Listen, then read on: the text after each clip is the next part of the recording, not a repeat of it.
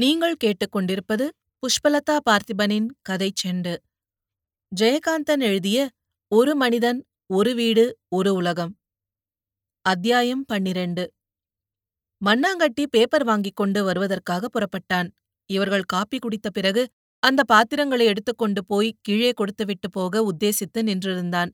ஏனோ இன்னும் கூட அவன் ஹென்ரியை நேருக்கு நேர் பார்க்க கூச்சப்பட்டான். காப்பி குடித்துக் கொண்டே தேவராஜன் ஹென்ரியிடம் சொன்னான் நாம குளிச்சுட்டு காப்பி பலகாரம் சாப்பிட்டுட்டு முன்சிஃப் வீட்டுக்கு போகலாம். எங்கோ வேடிக்கை பார்த்து கொண்டிருந்த மண்ணாங்கட்டி சட்டென்று தேவராஜன் பக்கம் திரும்பி சொன்னான். ஐய கவுண்டரு காத்தாலேயே வண்டி கட்டிக்கின்னு எங்கேயோ போயிட்டாரே. கொமராவரத்துக்கோ குறிஞ்சி குப்பத்துக்கோ. உங்களுக்கு தெரியாதா? கிளியம்பா பொண்ணு குளி குளிச்சிருக்குதே. மண்ணாங்கட்டியின் குதூகலமும் சந்தோஷமும் தேவராஜனுக்கு வேடிக்கையாக இருந்தது. நீ ஏண்டா குதிக்கிற? கிளியம்பா பொண்ணு குளி குளிச்சதுனா உனக்கு என்ன வந்துச்சு? என்றதும் தனது மகிழ்ச்சிக்காக வெட்கப்பட்ட மாதிரி மண்ணாங்கட்டி தலைகுனிந்தான் ஹென்றி பொன்முறுவலுடன் மண்ணாங்கட்டியை ஆதரித்து சொன்னான். சந்தோஷப்பட வேண்டிய விஷயத்துக்கு எல்லாருமே சந்தோஷப்பட வேண்டியது நியாயந்தானே? நீ அந்த குழந்தைய பாத்தியா? என்று மண்ணாங்கட்டியிடம் கேட்டான் ஹென்றி. இல்லீங்க இப்பெல்லாம் பார்க்க கூடாதான் தீட்டான் என்று முகம் நிமிராமலே பதில் சொன்னான் மண்ணாங்கட்டி. வாட்? தீட்டு? தேவராஜனை பார்த்தான் ஹென்றி. தேவராஜன் அவமானத்துடன் நெற்றியில் அடித்துக்கொண்டு சொன்னான். நான்சென்ஸ்! நம்ம ஜனங்களோட மூடத்தனத்துக்கு எல்ல உண்டா? அர்த்தம் உண்டான்னு அவங்களுக்கே தெரியாது என்று ஆங்கிலத்தில் சொன்னான். ஹென்றி தேவராஜனை பார்த்து சிரித்தான். ஏதாவது அர்த்தம் இருக்கும். அவங்களுக்கு அது தெரியாமல் நம்புறாங்க. நீங்களும் அதை தெரியாமல் அது மூடத்தனம்னு நினைக்கிறீங்க. ஆனா ஏதாவது அர்த்தம் இருக்கும் என்று தனக்குத்தானே சொல்லிக் கொள்கிற மாதிரி கூறினான் ஹென்றி. தேவராஜன் மிகவும் மெத்தனமாய் வாய்க்குள் சிரித்துக் கொண்டான். இது மாதிரியான மெதிவான மனப்போக்குகள் தனக்கு புரியும் என்கிற மாதிரி இருந்தது அந்த சிரிப்பு. எல்லாவற்றிற்கும் முட்டு கொடுப்பது எதிலும் ஒரு பழம் பெருமை பார்ப்பது எல்லாவற்றையுமே எங்கள் சிறப்பு என்று கொண்டாடிக் கொள்வது என்ற ஒரு நினைப்பும் அதைத் தொடர்ந்து ரிவைவிசம் என்கிற ஒரு வார்த்தையும் அவன் நினைவுக்கு வந்தன. காப்பி பாத்திரங்களை எடுத்துக்கொண்டு மண்ணாங்கட்டி கீழே போனான். இப்போ நாம என்ன செய்யலாம்? என்று கேட்டான் தேவராஜன். உங்களுக்கு ஏதாவது வேலை இருந்தால் எனக்காக அதை நீங்க தள்ளி போட வேண்டாம். நீங்க உங்க வேலையெல்லாம் பார்க்கலாம். கவுண்டரை இன்னைக்கு பார்க்க முடியும்னு எனக்கு தோணல. He will be very busy அதனால நாமளே அதை நாளைக்கு வச்சுக்கலாம். நான் இப்படி ஒரு ரவுண்டு போய் இந்த ஊரை கடத்தெருவ கோயில மனுஷாளுங்களையும் எல்லாம் பார்த்துட்டு வருவேன் என்று சொல்லிக்கொண்டே ஹென்றி அங்கிருந்தபடி கண்ணுக்கு தெரிந்தவரை அந்த ஊரின் மீது பார்வை செலுத்தினான். அப்படின்னா நானும் உங்க கூட வர்றது உங்களுக்கு உதவியா இருக்குமே? வித் பிளஷர் என்னால உங்க வேலை ஏதாவது கெடுமோன்னு தான் நான் பயந்தேன். எனக்கு ஒரு வேலையும் இல்ல ஒரு சிநேகிதனும் இல்ல. பொதுவா லீவு நாள்ல வீட்லயே படிச்சுக்கிட்டு இருப்பேன். தோ இப்போ மண்ணாங்கட்டி பையன் ஒரு கட்டு புஸ்தகமும் பேப்பரும் கொண்டாருவான் பாருங்க. அதெல்லாம் புரட்டுவேன். அதுக்கப்புறம் தூங்குவேன் ரேடியோ கேட்பேன். வர வர எல்லாமே போர் அடிக்குது. உங்களுக்கு ஆட்சேபனை இல்லனா இந்த ஊர்ல நீங்க போகணும்னு நினைக்கிற இடத்துக்கெல்லாம் நான் உங்களை அழைச்சுக்கிட்டு போறேன். என்ன கேட்டீங்கன்னா nothing is interesting in this place ஒரே ஒரு இடத்த தவிர.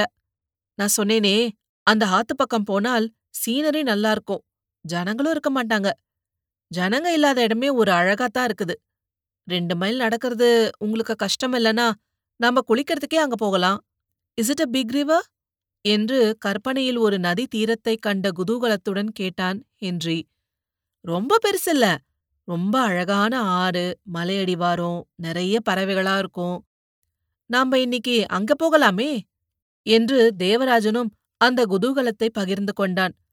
ஷியோ ஷியோ! என்று ஏதோ யோசனையுடன் தலையாட்டினான் ஹென்றி. ஜனங்க இல்லாத இடமே ஒரு அழகாத்தான் இருக்குது. என்று தேவராஜன் சொன்னதை பற்றி இவர் ஏன் அப்படி சொல்லுகிறார்? என்று யோசித்துக் கொண்டிருந்தான் அப்போது. அவர்கள் நின்றிருந்த இடத்தில் வெயில் ஏறி வந்தது.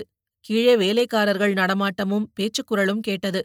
அக்கம்மா முன் தாழ்வாரத்தில் படுத்திருந்த கிழவருக்கு கஞ்சி ஆற்றிக் கொடுத்துக்கொண்டே தெலுங்கில் உரத்த குரலில் சம்பாஷித்துக் கொண்டிருந்தாள். கீழே வேறு சில பெண்களின் குரலும் கேட்டது.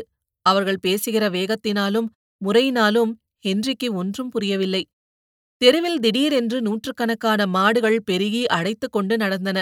தெருக்கோடியில் நான்கு கோவனாண்டி சிறுவர்களும் ஒரு சிவப்பு தலைப்பாகைக் கிழவனும் குளத்தங்கரையை ஒட்டிய சிறிய சந்திலிருந்து அந்த மாடுகளை மடக்கி அந்த தெருவில் விரட்டிக் கொண்டிருந்தார்கள். ஊரையே விரட்டுகிற மாதிரி அவர்கள் குரல் கொடுத்துக் கொண்டு ஓடி வந்தார்கள்.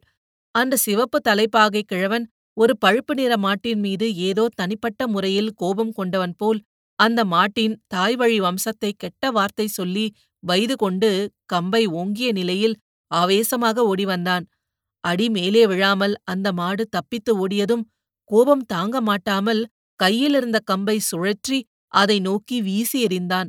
அந்த பழுப்பு மாடு அதிலும் தப்பித்துக் கொண்டு ஓடி மந்தையின் நடுவே புகுந்து கொண்டது. ஹென்றி அவ்வளவு மாடுகளை பார்த்ததே இல்லை. வெயிலையும் பொருட்படுத்தாமல் அவன் நின்று இந்த மாட்டு மந்தையை ரசிப்பதைக் கண்ட தேவராஜன் வாய்க்குள் சிரித்துக் கொண்டான். அந்த மாடுகள் எல்லாமே ஒரு பெரிய ஆட்டை விட கொஞ்சம் பெரியவையாக சின்ன ஜாதியாக இருந்தன. ரொம்ப சாதுவாகவும் கண்ணிலே மை தடவியது மாதிரி பெண்மை சாயலுடன் அவை தலையை ஒய்யாரமாக ஆட்டி ஆட்டி நடந்தன. தெரு முழுதும் புழுதிப்படலம் கவிந்தது. அவற்றின் கழுத்து மணி சத்தம் சிறிது நேரத்துக்குப் பிறகு ஒரு முறையான சங்கீதம் மாதிரி இனிமையாக ஒலித்தது கண்களை மூடிக்கொண்டு அந்த மணி சத்தத்தை மட்டும் தனியாக பிரித்து அதில் லயித்த பொழுது ஒரு மேன்மையான பெண்மணி பிரபுக்களின் அரண்மனையிலுள்ள கான்சர்ட் ஹாலில் பியானோ வாசிக்கிற மாதிரி ஒரு சித்திரத்தை மானசீகமாக கண்டான். மம்மா கூட பியானோ வாசிப்பாள். எங்க மம்மா பியானோ வாசிக்கிறது எனக்கு இப்போ ஞாபகம் வருது என்று தேவராஜனிடம் கண்களை மூடிக்கொண்டு சொன்னான். இவன் சொன்னதை கேட்ட பிறகு தேவராஜனுக்கு கூட அந்த சத்தம் ஒரு சங்கீதம் மாதிரி இனிமையாக இருப்பது புரிந்தது. அந்த மாடுகளெல்லாம் தெருவை கடந்து போகிற வரைக்கும் ஹென்றி அங்கேயே நின்றிருந்தான். அவனுக்காக வெயிலையும் பொருட்படுத்தாமல் தேவராஜனும் நின்றிருந்தான். மாடுகளுக்கு பின்னால் வந்த மாட்டுக்கார சிறுவர்களில் ஒருவன் ஹென்றியை பார்த்து சலாம் வைத்தான். ஹென்றி பதிலுக்கு இரு கைகளையும் கூப்பி வணக்கம் செய்தான். அதன் பிறகு அந்த மாட்டுக்கார சிறுவனும் அதே மாதிரி இவனை வணங்கினான். இவர் உண்மையிலேயே ரொம்ப பெரிய மனுஷர் என்று தேவராஜன் ஹென்ரியை பற்றி மரியாதையாக நினைத்துக் கொண்டான். அப்ப நம்ம ஒன்னு செய்வோம். காப்பி பலகாரமெல்லாம் சாப்பிட்டுட்டு ஆத்தங்கரைக்கு போகலாம். அப்பதான் மத்தியானம் வரைக்கும் டைம் இருக்கும் என்று சொல்லிவிட்டு மண்ணாங்கட்டியை தேடினான்.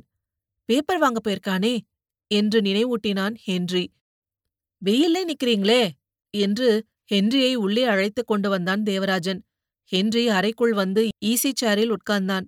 தேவராஜன் ஜன்னல் அருகே நின்று தூரத்தில் போகிற அந்த மந்தைகளை பார்த்து மெதுவாக ஒலிக்கிற அந்த மணி சத்தத்தை கேட்டு ஹென்ரியை நோக்கி சிலாகித்து தலையை ஆட்டியவாறு சொன்னான் நீங்க சொன்னது ரொம்ப கரெக்ட் அப்படியே பியானோ வாசிக்கிற மாதிரியே கேக்குது. இல்ல குவைட் ஃபென்டாஸ்டிக். எப்படி உங்களுக்கு அப்படி தோணுச்சு? என்று தேவராஜன் ஆச்சரியப்பட்டான். இதுல ஆச்சரியம் என்ன? அது அப்படித்தானே இருந்துச்சுது? என்று ஹென்றி சிரித்தான். இந்த மணி சத்தத்தில் ஹென்றிக்கு பியானோ இசையும் அதைத் தொடர்ந்து மம்மாவின் நினைவும் வந்தது. மம்மா எவ்வளவு அமைதியாக சந்தோஷமாக ஒரு பள்ளிக்கூட சிறுமி மாதிரி பியானோ வாசிப்பாள். அதை பற்றி அவளே சொல்லியிருக்கிறாள். பள்ளிக்கூட சிறுமியாக இருந்தபொழுது கற்றுக்கொண்ட சில மெலடிகளைத்தான் அவள் திரும்ப திரும்ப வாசித்துக் கொண்டிருப்பாள்.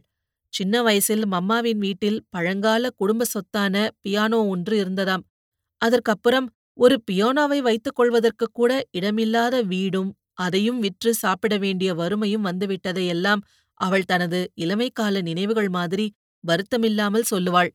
மம்மாவும் பப்பாவும் சேர்ந்து வாழ்க்கையை தொடங்கியவுடன் இந்த பியானோவை செகண்ட் ஹேண்டில் பப்பா வாங்கி பரிசாக தந்தாராம்.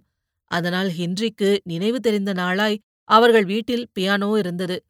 மம்மா பியானோ வாசிக்கும் பொழுது பப்பா குடித்துக் கொண்டிருப்பார். ஹென்றி பப்பாவின் அருகில் உட்கார்ந்து கொண்டு மம்மாவையே பார்த்து கொண்டிருப்பான். அவள் கண்களை மூடிக்கொண்டு முகத்தில் ஒரு புன்னகையுடன் வாசிப்பாள். ஹென்றிக்கு அவள் பியானோ கற்றுத்தர எவ்வளவோ முயற்சி செய்தாள். இவனுக்கு அதெல்லாம் வரவில்லை. எப்போதாவது அதன் அருகே போய் நின்று ஏதாவது ஒரு கட்டையை தட்டி மகிழ்வான். மம்மா டான்ஸ் ஆடுவாள். அந்த விருந்துகளின் போது பப்பா ஒரு பக்கம் தனியாக உட்கார்ந்து பார்த்து கொண்டிருப்பார். ஹென்ரியும் அவருடன் உட்கார்ந்து பார்த்து கொண்டிருப்பான். எல்லோரும் கைத்தட்டும் பொழுது பப்பாவும் ஹென்ரியும் கூட சேர்ந்து கொண்டு கைத்தட்டுவார்கள் ஹென்றி வாலிபனான பிறகும் கூட டான்ஸ் பயில மறுத்துவிட்டான். மம்மாவுக்கு அதில் கொஞ்சம் வருத்தம் கூட. பப்பா கூட தனது இயல்புக்கு விரோதமாக அவனிடம் சொல்லியிருக்கிறார். மகனே நீ என்ன மாதிரி ஆயிடக்கூடாது? ஒரு வாலிப பிள்ளைக்கு நான் ஒரு நல்ல முன்மாதிரி இல்ல. எனக்காக உன்னுடைய சந்தோஷங்களை நீ விட்டுறது எனக்கு சந்தோஷம் தராது. நீயும் எல்லார் மாதிரி எந்த பெண்ணையாவது நேசிக்கிறதும் அவளோட உலாத்துறதும் டான்ஸ் ஆடுறதும் மத்தவங்களோட கலந்து பழகறதும் என்னால கெடக்கூடாதுன்னெல்லாம் அப்பா சொல்லியிருக்கிறார். அதை கேட்டு ஹென்றி சிரிப்பான். மாட்டு மந்தை தெருவை தாண்டி போகப் போக மணி சத்தம் குறைந்து அடங்கியது. மண்ணாங்கட்டி பத்திரிகைகளை கொண்டு வந்து தேவராஜனிடம் கொடுத்தான். ஒரு இங்கிலீஷ் தினசரி ஒரு தமிழ் தினசரி இரண்டு மூன்று தமிழ் வார பத்திரிகைகள். தேவராஜன் அந்த இங்கிலீஷ் பத்திரிகையை ஹென்ரியிடம் கொடுத்துவிட்டு தமிழ் பத்திரிகையை பிரித்துக் கொண்டே மண்ணாங்கட்டியிடம் பலகாரம் ரெடி ஆயிடுச்சுனா அக்கம்மா கிட்ட கேட்டு மெத்தைக்கே கொண்டா என்றான். ஹென்றி பரபரவென்று ஒவ்வொரு தாளாக ஒரு நிமிஷத்துக்குள் பத்திரிகையின் எல்லா பக்கங்களையும் புரட்டிப் பார்த்து அதை கீழே வைத்துவிட்டு ஒரு தமிழ் வார பத்திரிகையை எடுத்து படம் பார்த்தான். பத்திரிகைகள் படிக்கும் பழக்கம் இவனுக்கு இல்லை என்று தேவராஜனுக்கு புரிந்தது. ஹென்றி இந்த பத்திரிகையும் கூட ஒரு வேடிக்கையாக பார்த்து கொண்டிருக்கிற மாதிரி தோன்றிற்று. உங்களுக்கு கதை படிக்கிறதுல இன்ட்ரெஸ்ட் உண்டா? என்று கேட்டான் தேவராஜன். உண்டு. கேக்கறது தான் ரொம்ப எனக்கு பிடிக்கும்.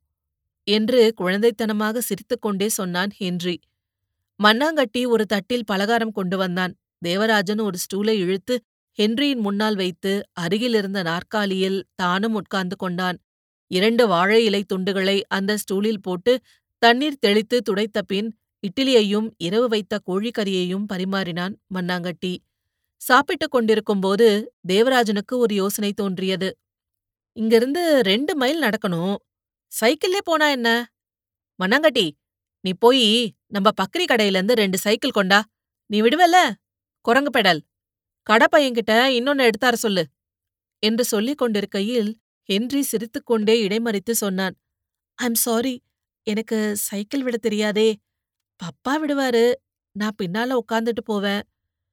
மண்ணாங்கட்டி ஆச்சரியத்தில் சிரித்தான்.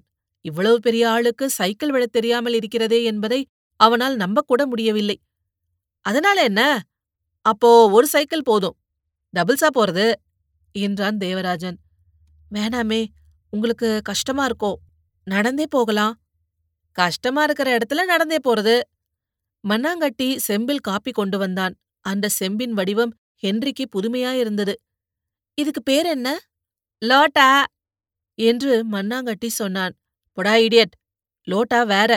இதுக்கு வாழைப்பூ செம்புன்னு பேரு. என்று விளக்கினான் தேவராஜன். சரி சரி நீ போய் சைக்கிள் எடுத்துட்டு வா. அப்புறமா வந்து நீ பலகாரம் சாப்பிடலாம். ஓடு. இத்துடன் ஜெயகாந்தன் எழுதிய ஒரு மனிதன் ஒரு வீடு ஒரு உலகம் அத்தியாயம் பன்னிரண்டு முடிவடைகிறது. இது போன்ற மேலும் பல சுவாரஸ்யமான கதைகளை கேட்க கதை செண்டு சேனலை லைக் பண்ணுங்க கமெண்ட் பண்ணுங்க மறக்காம சப்ஸ்கிரைப் பண்ணுங்க. நன்றி.